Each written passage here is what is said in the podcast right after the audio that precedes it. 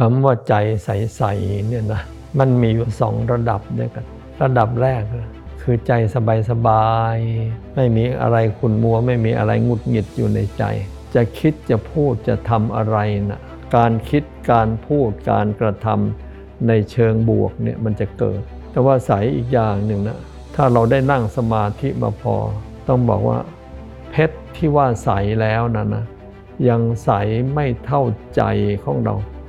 ขณะที่เป็นสมาธิ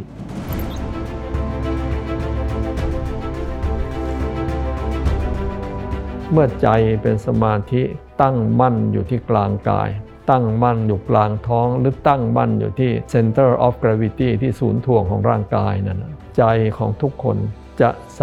ยิ่งกว่าเพชร แต่ว่าเมื่อไหร่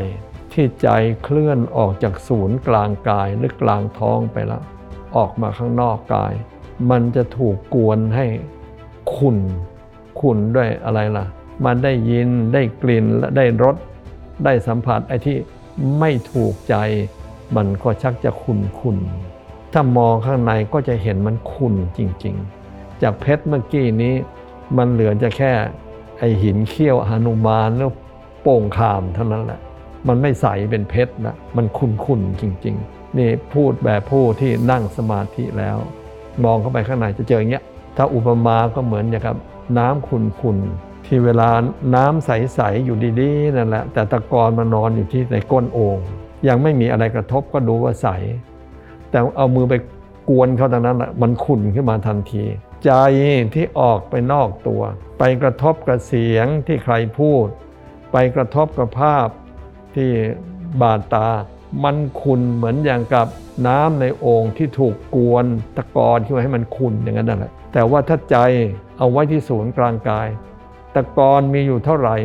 หรือความขุ่นเพราะโลภเพราะโกรธเพราะหลงมีเท่าไหร่ มันตกตะกอนวับไปอยู่ที่ก้นออกไปเลย เพราะฉะนั้นไอ้คำว่าใจขุ่นใจใสจึงมีสองระดับ ระดับทั่วไปคืออารมณ์ดีใจใสใสระดับลึกนั่งสมาธิใจอยู่ในตัว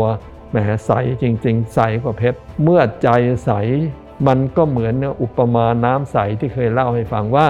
เมื่อน้ำขุนขุนกุ้งหอยปูปลาเต็มทะเลมองไม่เห็น เมื่อใจขุนขุนดีชั่วแยกไม่ออก ประโยชน์ตนประโยชน์ท่านก็แยกไม่ออก เพราะมันขุนเมื่อน้ำใสใสกุ้งหอยปูปลาตัวเล็กตัวใหญ่ เม็ดกรวดเม็ดทราย จะอยู่ก้นสะ อยู่ก้นแม่น้ำเจ้าพระยา อยู่ก้นอ่าวไทย อยู่ก้นมหาสมุทรขอให้น้ำใสเห็นเมื่อใจใสใสเหมือนเพชร ดีชั่วแยกออกชัดเจน บุญบาปแยกออกชัดเจน เจ๋งไปกว่านั้นหลวงพ่อหลวงปู่ที่เก่งๆ ใจใสใสใสไม่ใสเปล่าจะสว่างด้วย